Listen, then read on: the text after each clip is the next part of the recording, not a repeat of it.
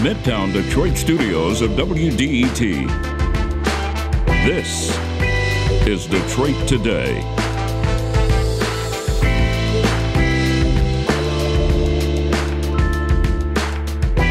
What's the best way to grow or attract jobs?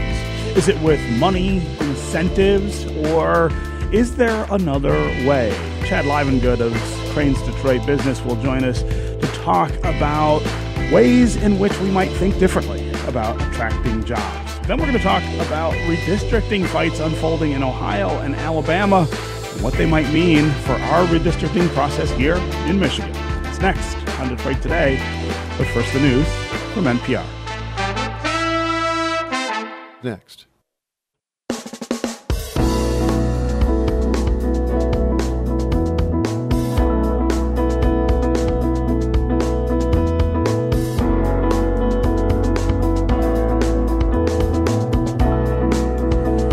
Good day, and welcome to Detroit Today on 1019 WDET. I'm Stephen Henderson, and as always, it's really great that you have joined us. Michigan companies are constantly vying for subsidies and incentives from lawmakers with the promise of creating more jobs. Think of how often we talk about the way that we should be growing our economy, how we get more people opportunities to work, and how much those discussions involve payments, big payments to companies who say, hey, give us the money, we'll create the jobs. And that kind of goes double for the auto industry. It is the most significant economic engine we have here in Michigan, and it's still a dominant player in the field. And automakers definitely throw their weight around from time to time to keep this going. Just this week, GM announced that it is going to invest over $6.5 billion in Michigan through 2024 to increase electric truck production and to build a new EV battery cell plant, which will yield thousands of Michigan jobs. When they say these things, you can just feel the excitement that we get here in Michigan that, hey, they're gonna they're gonna build a new plant. They're gonna retrofit this plant to do something that we need in the future. But let's be honest. GM did not do this out of goodwill. To get these projects done, $600 million of direct Michigan taxpayer money is going to GM and its business partner, LG Energy. In a new column in Crain's, uh, Chad Livengood questions whether this is the best way to develop Michigan's economy and if we maybe shouldn't be chasing different kinds of jobs, knowledge sector jobs, like those being created at Ford's new future headquarters in Detroit's old train station. That's where we begin the conversation today. What is the best way to grow jobs? What is the best way to grow the economy? We've had this debate forever in this state and forever in this country. And this week's news about GM suggests we're still thinking very much in the old way about how to make sure that there's opportunity and that the economy can churn in a way that helps everyone. I want to welcome Chad Livengood. He is senior editor at Crain's Detroit. He covers public policy and has a column that is titled Losing the Wrong War Why Winning Knowledge Economy Jobs is About More Than Writing Big Checks. Chad, welcome back to Detroit today. Hey, thanks for having me, Stephen. So let's start here. What was the deal that GM and LG Energy, Energy got? And what do they say they're going to do with all this money? Yeah, so so GM and LG Energy's entire uh, incentives package totals eight hundred twenty million dollars. Uh, it's uh, by far for a single package project, uh, probably the largest project in in uh, incentives package in state history for one project. Just to kind of for people's uh, um, knowledge, uh, Dan Gilbert got a, a tax incentives uh, valued at six hundred and fourteen million dollars for his multiple uh, downtown Detroit um, uh, office building projects, including the, the, the skyscraper uh, at the old Hudson uh, site. So this this this package blows that cost out of out of the water. The the bigger thing that is uh, is kind of unusual about this, for the first time in state history, taxpayers in Michigan are writing a direct check, uh, cash money um, of $600 million uh, straight to General Motors and its uh, battery partner for uh, the construction of a new battery plant up in Eaton County, just on the west side of Lansing, and for the expansion of the Orion Township assembly plant where they'll be, they'll be building a, a new all-electric uh, Chevy Silverado. Hmm. Um, there, the GM is plant uh, is is um, is promising uh, to create up to 4,000 jobs. So if you just do the math, um, uh, you take away, uh, and, then, then on top of that $600 million, GM is getting another $66 million of infrastructure improvements. This is uh, this is coming out of another uh, direct fund from the taxpayers. So you can you can say it's 660 million dollars of of just general tax dollars. The rest is going to be um, a tax abatement, so they won't pay property tax for uh, this this expansion in, Orion Township and and this new uh, plant uh, in Eaton County for about 15 years. The the total cost comes out to $166,500 per job. So what kind of jobs are we getting? Um, in in Orion Township, we're getting $27 an hour average wage production jobs. Uh, it comes out to about $56,000 a year. Mm-hmm. In Oakland County, that is $23,000 below the median household income in wow. Oakland County. So we're not in the qualifications. I mean, we had a program a few years ago called Good Jobs for Michigan. these jobs in Orion Township wouldn't even qualify for the good jobs. Uh, you'd have to be closer to twenty nine dollars an hour uh, to uh, to to make that uh, uh, designation. So we we have really kind of lowered this, the bar here in the in the thirst to get a battery plant. And and let me make clear, uh, I mean, lots of construction jobs created by this, and and it's going to you know spur economic development for a while.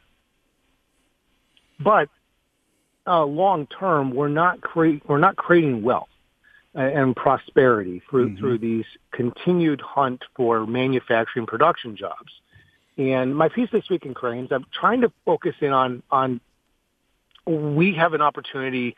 Uh, Michigan, Detroit has an opportunity with Ford's pro- project at the, at the train station, where Ford is promising to bring 2,500 of its own engineers, tech workers, computer programmers in, um, and also 2,500 partners from other companies to work on the development of autonomous vehicles and electric vehicles. Um, this is the ball game now in in, uh, uh, in the automotive industry. The company that can invent the programming that makes a car uh, drive itself uh, is going to to win the day, uh, mm-hmm. and and it's no longer about uh, horsepower.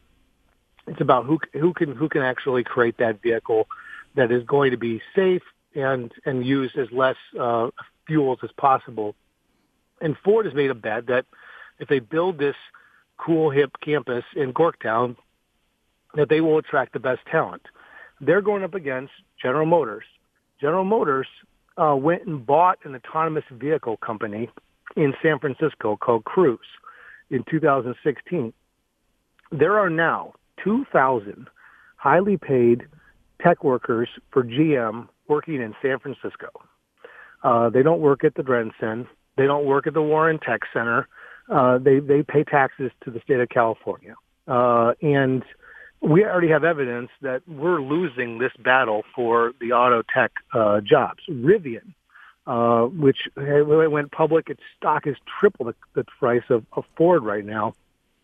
Rivian was born in Michigan, in Plymouth. They still have a tech center in Plymouth, but they moved their headquarters to to uh, Irvine, California, in June of, of 2020. And we didn't hardly even notice in this state that we lost this unicorn um, electric truck uh, startup company in the middle of the night hmm. uh, and lost all that tech talent as well. So we have two cases here where where the, the, the tech talent is moving to Silicon Valley uh, to be closer to the to compete with the big tech companies of Google and Apple and, and Amazon, and um, and our auto industry is really going to be dependent upon knowledge uh, um, and innovation more than uh, muscle and and uh, working on an assembly line. Hmm. So, and I absolutely want to get our callers going on this. I know there are a lot of people with really strong opinions about the way we grow and attract jobs here. So uh, give us a call. Let us know what you think about this new deal for General Motors. Uh, let us know what you think about the overall approach that we take here in Michigan to attracting and growing jobs, the massive incentives that move from government to private industry to help them build things or open things that they say will create jobs and wealth do you think we get sufficient return from those things? Do you feel like uh, we're getting the jobs that we need? Do you think our economy is growing the way it should? Or do you think we ought to be thinking about this really differently and coming up with other ways to lift, especially uh, people on the lower end of the economic scale? To a higher standard of, of living. As always, the number on the phones here is 313 577 1019. That's 313 577 1019. You can also go to the WDET Facebook page, put comments there, or go to Twitter and you can put comments there, and we'll work you into the conversation uh, as well. But but Chad, I want to I want to uh, just throw out the the line that we always hear when you question these kinds of incentives, and it goes like this: Well, this might not be the best way to grow jobs. But if Michigan unilaterally disarms in the incentives race, well, these companies would just go somewhere else. Can you imagine if GM announced that it was going to spend six and a half billion dollars in Indiana or worse, someplace like Tennessee or North Carolina, uh, places that really want to attract the auto business that we still have here in Michigan. So, so that is what what both business leaders and politicians say all the time. What's the answer to that that question? Well, and that's what exactly what happened here was Ford Motor Company said, "Hey, we and a, a battery partner are going to spend eleven billion dollars in Tennessee and Kentucky, uh, building three battery plants and and a and a new vehicle assembly plant down in Tennessee."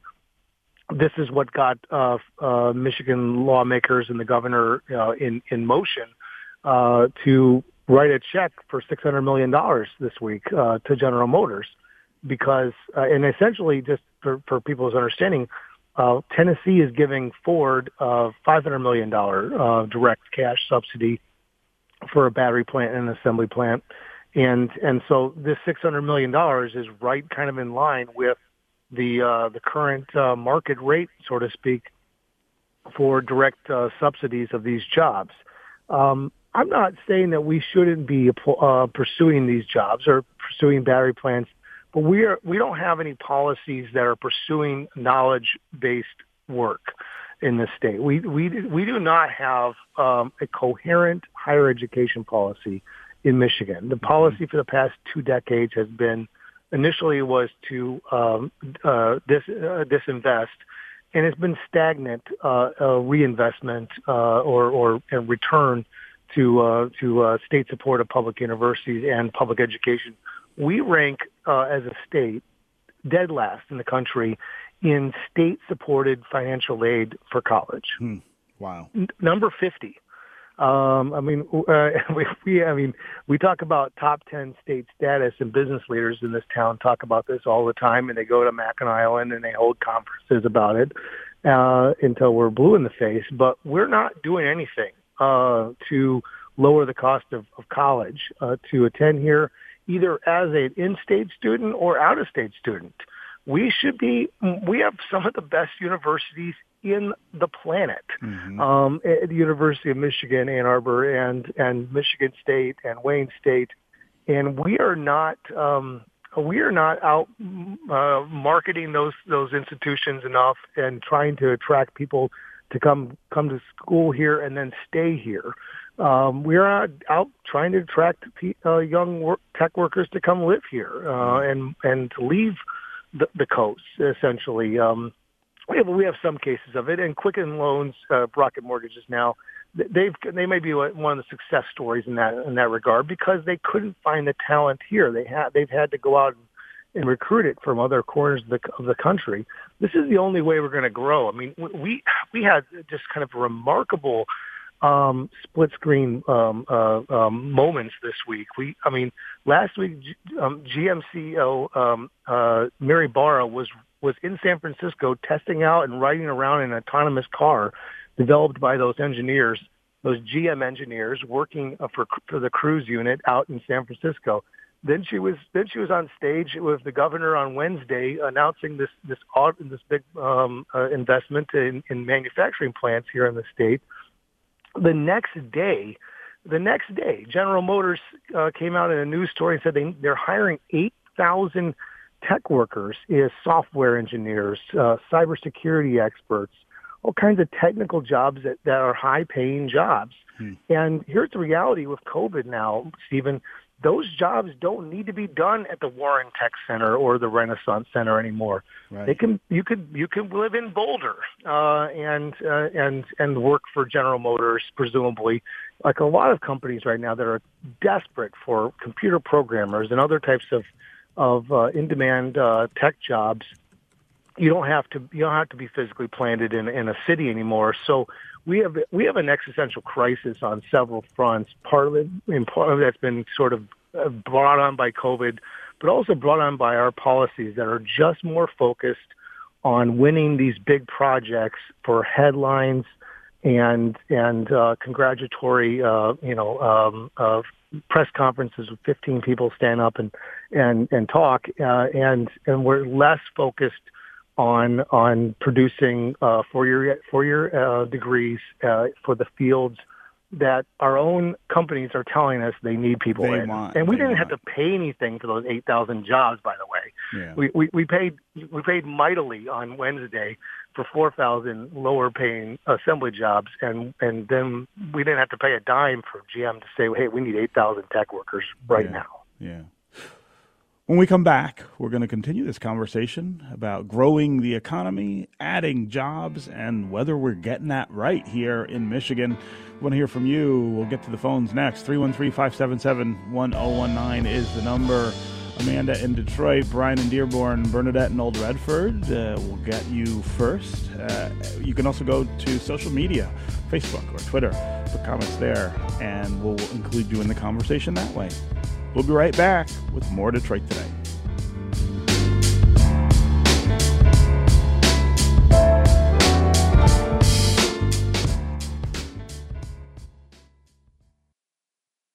Bringing you news that matters, stories that impact your life, music from the Motor City and around the world.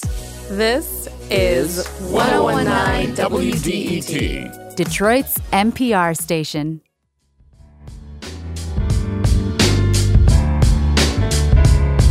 This is Detroit Today on 1019 WDET. I'm Stephen Henderson. As always, thanks for tuning in. My guest is Chad Livengood, a senior editor at uh, Crain's Detroit Business. We're talking about the big news this week that GM announced it's going to invest $6.5 billion in Michigan through 2024 to increase electric truck production and build a new EV battery cell plant. But that investment doesn't come without some really expensive strings. $600 million of direct Michigan taxpayer money is going to GM to incentivize this. We're asking whether that's the right way to grow the economy, to grow jobs, and whether different kinds of investments in different kind of jobs would yield bigger returns. We want to hear from you as well. 313 577 1019 is the number on the phones. That's 313 577 1019. You can also go to Facebook or Twitter, put comments there. We'll work you in that way. We're going to start today with Amanda in Detroit. Amanda, what's on your mind? Good morning, Stephen. I've worked for many years in um, outreach at both the elementary or middle school, high school level, and um, right now I'm working with adults. And we're failing miserably in switching from a manufacturing-based economy to a knowledge-based economy because we're focusing on one, the language of jobs versus careers. A knowledge-based economy needs different sets of skills, and if you look not just at the end result at the post-secondary um, education market point of it, but you look further back on along the line in the high school, middle school, elementary school, we're failing at teaching people the skills that are necessary to function in a knowledge-based economy. It's the soft skills, the creativity, mm-hmm. the thinking. We're still focused on command and control classrooms. We're still focused on rote memorization and standardized testing. So of course we don't have the the skills that companies are telling us that we need to have to get people into these high paying careers and we don't have the infrastructure otherwise in the state because our schools are in such poor condition to attract the people from the coast to want to move here and with the um, accommodations that COVID has afforded us in this sort of sick twisted kind of way, you don't have to be at the location where you're doing the work. You can fly in every once in a while for a meeting if you have to be in person because somebody feels it necessary to check that box. But we're mm-hmm. not positioned for growth for the future. Yeah. And we're failing miserably and we're going to continue yeah. to fail miserably. Amanda, that's a great summation of of what we're not doing what we're not doing right. And you know, the thing that's frustrating is that we keep having this conversation. I mean, business leaders are saying this as loudly as anyone else that that look, they need they need a different approach by this state, especially to education, to to create the kinds of opportunities that people could take advantage of um, uh, to to to work in in the future and we just never we never quite pivot is the is the thing. I mean, we, we talk about it, everybody agrees it needs to be done, and then it just doesn't really happen. Uh, Amanda, really appreciate the call and the and the comments. Let's go to Bernadette in Old Redford. Bernadette, welcome to the show. Thank you, Stephen. Uh, I know how we can pay for this. You remember a few years ago when big business got that giant half a billion dollar tax cut? Boom, claw that back and you could pay for it.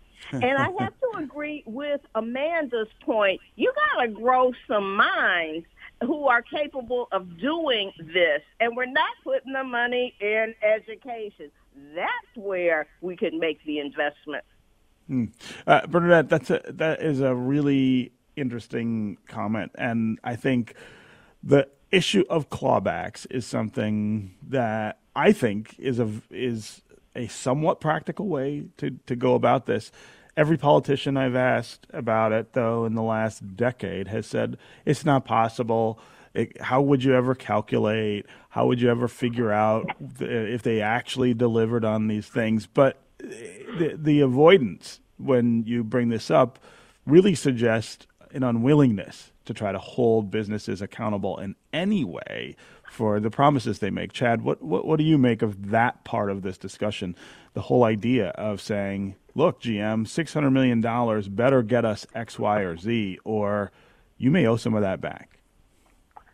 Yeah, I mean, GM's basic requirements is they have to show at the end of the project they've they've created the 3,200 to 4,000 jobs at these two plants um, and and that they've made the capital investment that they that they uh, in in the cost of the construction of them that they promised. That's essentially the requirement, and that's a requirement for mo- almost all of these projects.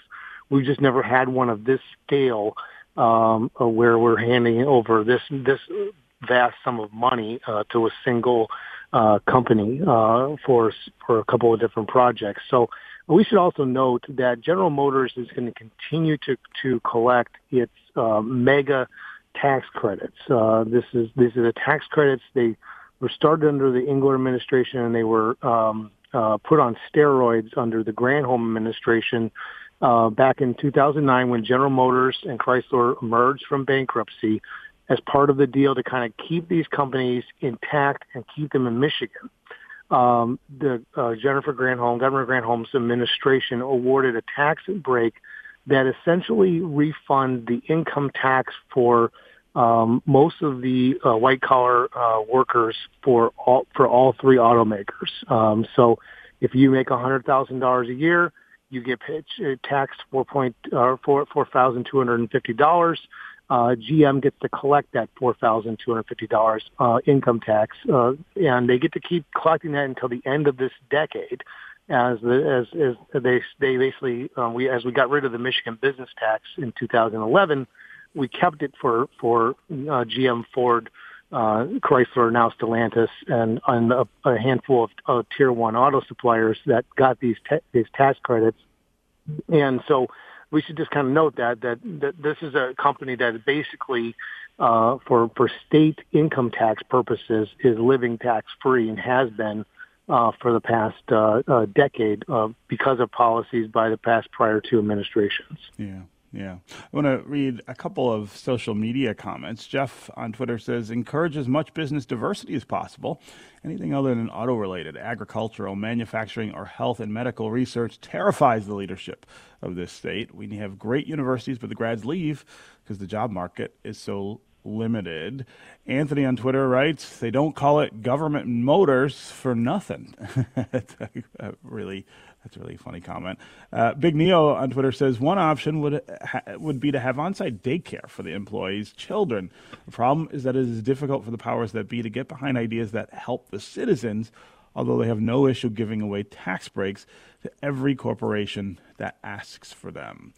Uh, let's go next to Brian in Dearborn. Brian, what, what's on your mind?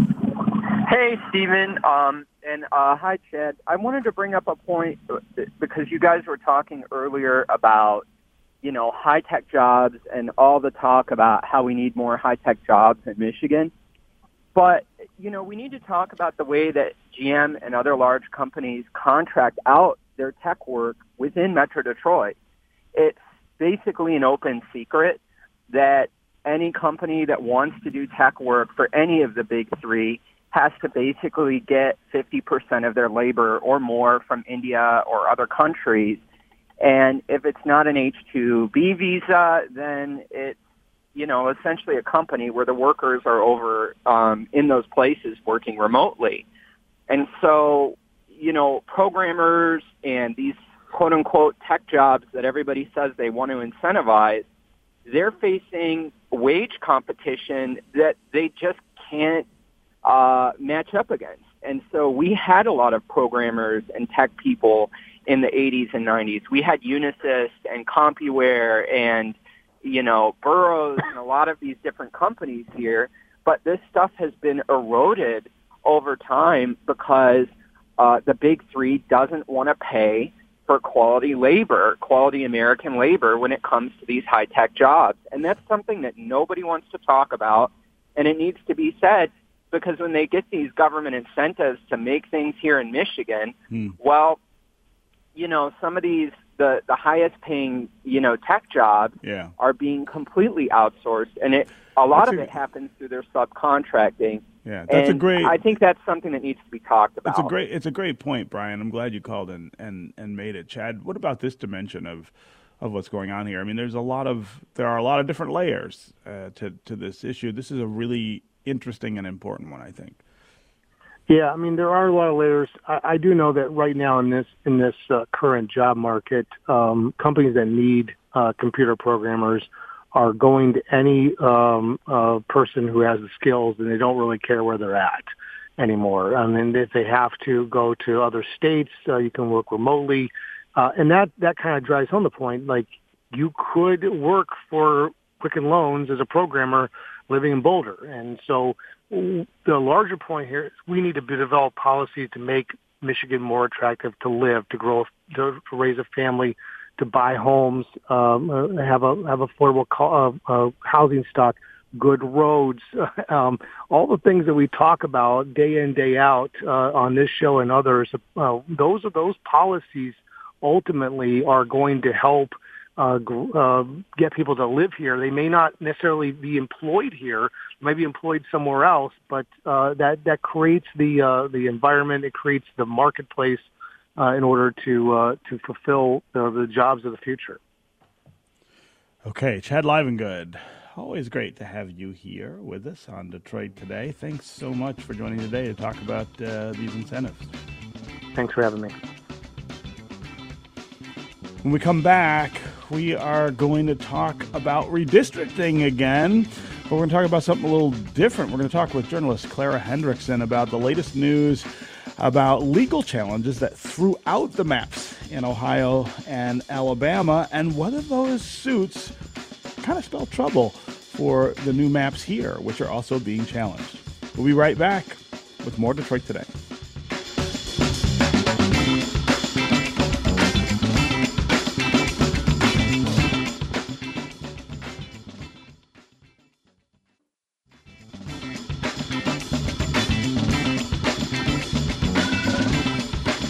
You're listening to Detroit Today on 1019 WDET. I'm Stephen Henderson, and as always, thanks for tuning in. Michigan's new political maps are historic. They're the first maps drawn by a Citizens Redistricting Commission and not our politicians.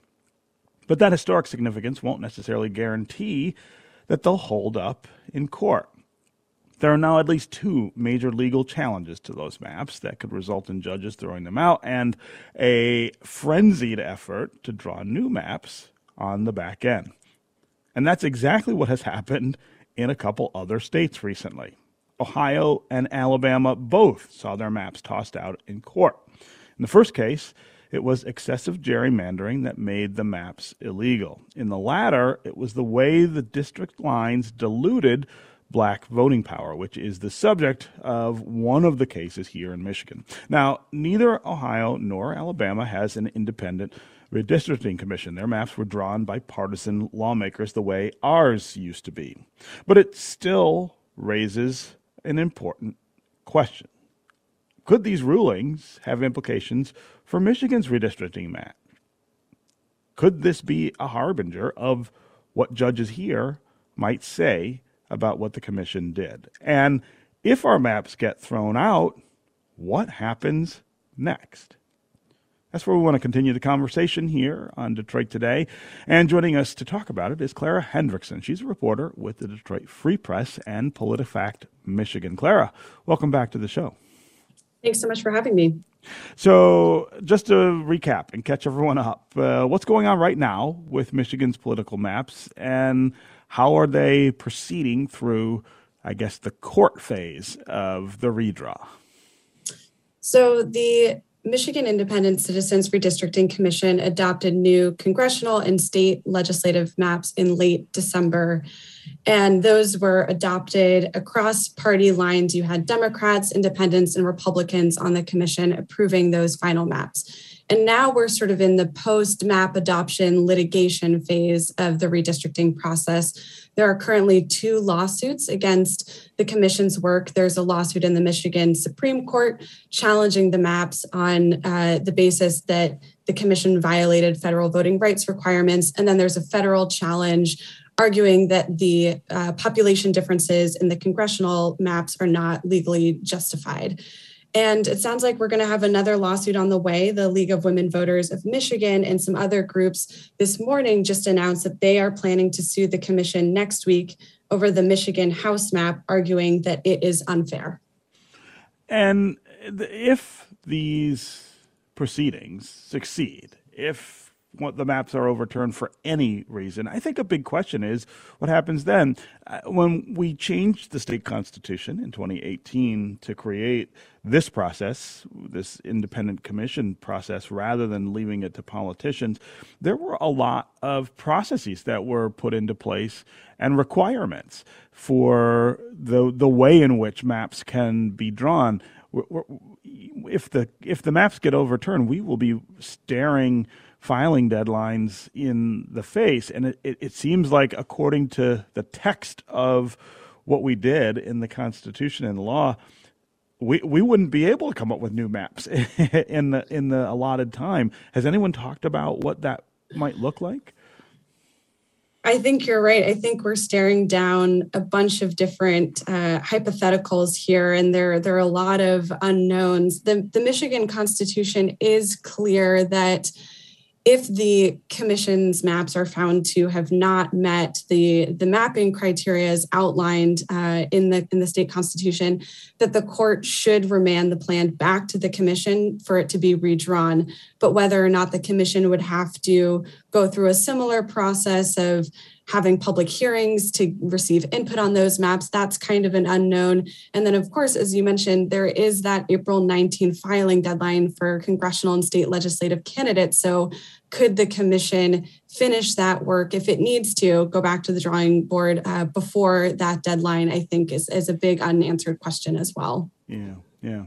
So let's talk about what's happening in Ohio and in Alabama. I have been following the news from both those states really closely because I'm fascinated by the whole redistricting process anyway and I, I, think it's unusual to see as many of these as, as we have so far. I mean, maps get thrown out sometimes. That that happens, but for two of them to have happened so far, I don't know.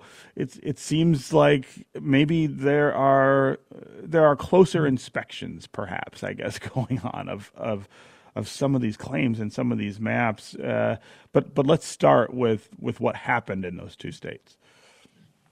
Right. So in Ohio, as, as you noted, the, the maps were um, thrown out by the, the Ohio Supreme Court on grounds that they uh, had a, a, disproportionate advantage for Republicans. And I think there's there are some notable differences between what happened there and what's happened in Michigan. Of course, in Ohio, you have uh, Republicans still dominating, Republican lawmakers still dominating the redistricting process. In Michigan, we had uh, the commissioners coming together across party lines to draw the maps and adopt them. So the, the process was quite different. And I think arguably the outcome is different as well. I was taking a quick scan through some of the different scoring measures used to evaluate the maps. And Ohio's maps that were tossed out were way more uh, favorable to Republicans than Michigan's maps are. And so I think the question is whether the commission um, didn't live up to the partisan fairness requirements here i think that that will be interesting to see how a court handles that because it is a new requirement um, this time around in michigan's redistricting cycle. Yeah. Uh, let's talk about alabama which i think uh, may have more direct parallels at least in theory and legal theory to what the claims are here in michigan so I I think that that uh, that lawsuit is a bit different than what's happening in Michigan. So the the Alabama um, court basically said that the the congressional map likely violated the Voting Rights Act because those who had drawn the maps limited black voters influence by concentrating them excessively in a single district and the court said you have to create two congressional districts that are going to spread out Black voters and increase the number of opportunities for their political representation. In Michigan, we are seeing current and former Detroit lawmakers making the opposite argument against the commission's maps. They're contending that Black voters have been spread too thinly across the districts and that there aren't enough Black voters in those districts to provide an opportunity for them to elect their preferred candidates. Hmm. So, uh, when we talk about the challenges here and what the likelihood is of of their success, uh, does it does it make it more difficult for these suits to succeed uh, because the process was so different and because the process was so transparent? I mean, you you've got a um, you've got a a, map, a set of maps drawn by citizens out in the open. What's the distinction, perhaps, that judges might draw because of the way we did this, uh, even though the you know the outcomes have upset so many people? I think that is an excellent question, and I, I, honestly don't really know the answer to that. Whether the the process and how things played out here is going to have any weight in court. I think what these lawsuits are really focused on is is the outcome of that process. I mean, you could theoretically have an incredibly transparent redistricting process like the one that we had in Michigan and you could see a map come out of that process that does not meet the criteria. And so I think that that is really what the lawsuits are focused on and what the courts are going to be focused on as well. Hmm. I'm talking with Clara Hendrickson. She's a reporter at the Detroit Free Press and PolitiFact Michigan. We're talking about redistricting, uh, the update that uh, that now includes two states that have seen their maps thrown out. One for excessive political gerrymandering, another for diluting black voting power. Uh, there's a scramble on in both of those states to redraw the maps before people have to decide whether they're running and where they're running uh, for elected offices in those states. The question is, what will happen to the maps that were produced here in Michigan for the first time by an independent citizens uh, redistricting council? We want to hear from you during the conversation as well. What do you think of the maps that we uh, have come up with here in Michigan? And do you agree with the people who are challenging these maps in court that they either disenfranchise too many black voters or illegally break up committees, uh, communities? There are a lot of people who have been talking about the ways in which their communities get kind of carved up in this process. The, the boundaries look really different than they did 10 years ago when politicians were still drawing the lines. Um, what do you think of what we came up with, and what do you think should happen to it?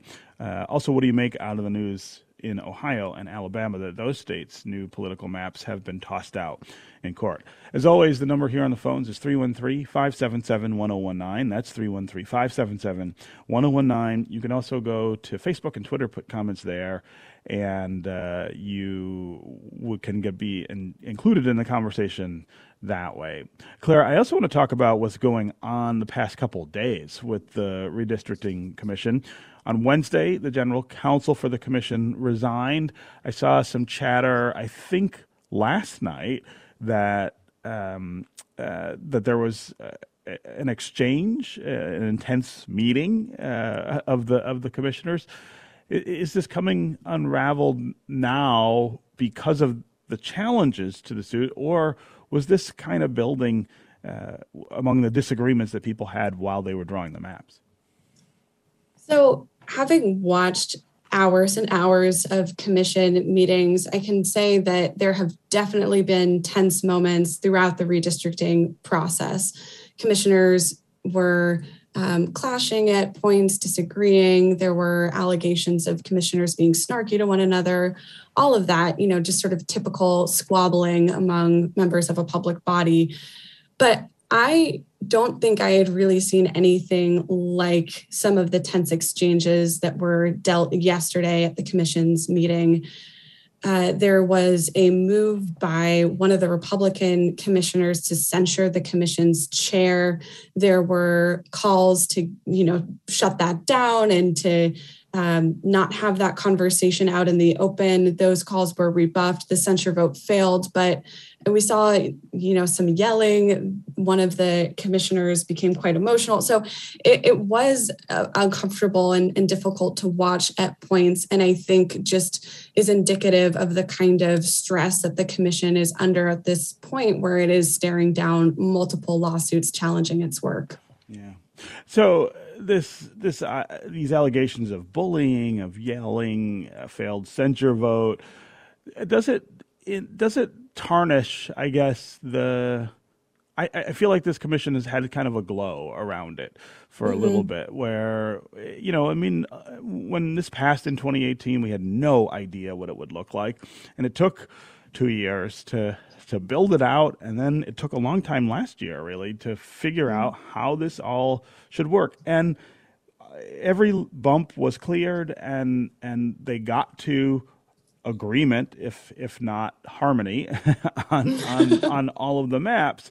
And I think you know for the last month they've been. I think we've been thinking of this as a victory for the decision that was made in, in 2018. Not perfect, but perfect, you know, per, moving in the direction of perfect, uh, and and you know, uh, reflecting very genuinely the sentiment of the voters who decided that they wanted to do it this way. Uh, this this fighting now seems to pull back the curtain in a way that says, well. Don't be so impressed, and I, I guess I'm not sure what we're what we're to mm. make of all of this. Right. I think you're you're totally right that after the commission adopted maps, their work was sort of heralded as a huge victory for the anti-gerrymandering movement and an example of how random randomly selected folks could work together to draw fair maps. And now i think that that is being tested a little bit. And while other commissions across the country sort of unraveled and had all these sort of partisan fights. What we're seeing in Michigan's commission is more of a clash of personalities.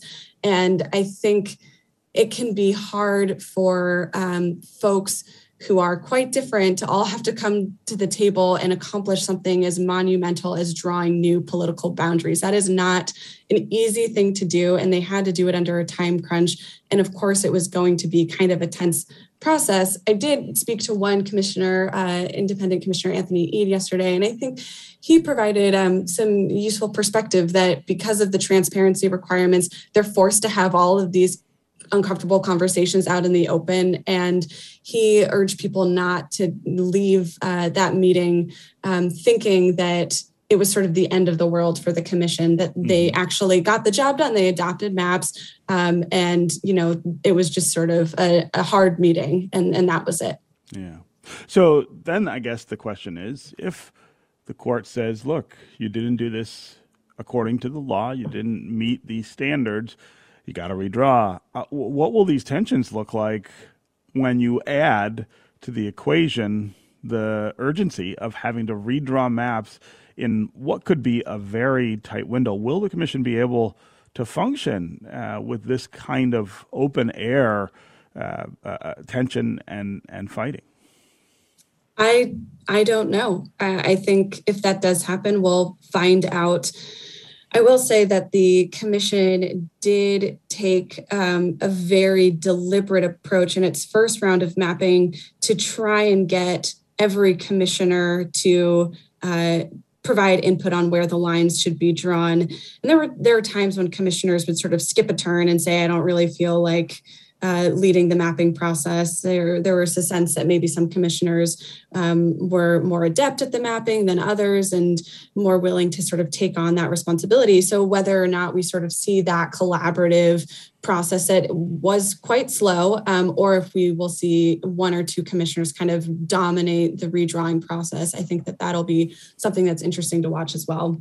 Well, and if the maps are thrown out, it gives lift, I guess, to some of the commissioners who've had real criticisms of what they ended up with. I mean, these maps were adopted, but there were there were commissioners who said, "Look, I'm not I'm not comfortable with uh, with what we did." Uh, uh you know, one question I think that also is out there is whether you know there were there were many different approaches that were taken to all of mm-hmm. this. Uh, could you just pick up one of the other maps and say, "Well, this is the one we're going to use now," or does the law really require a more deliberative process? Right.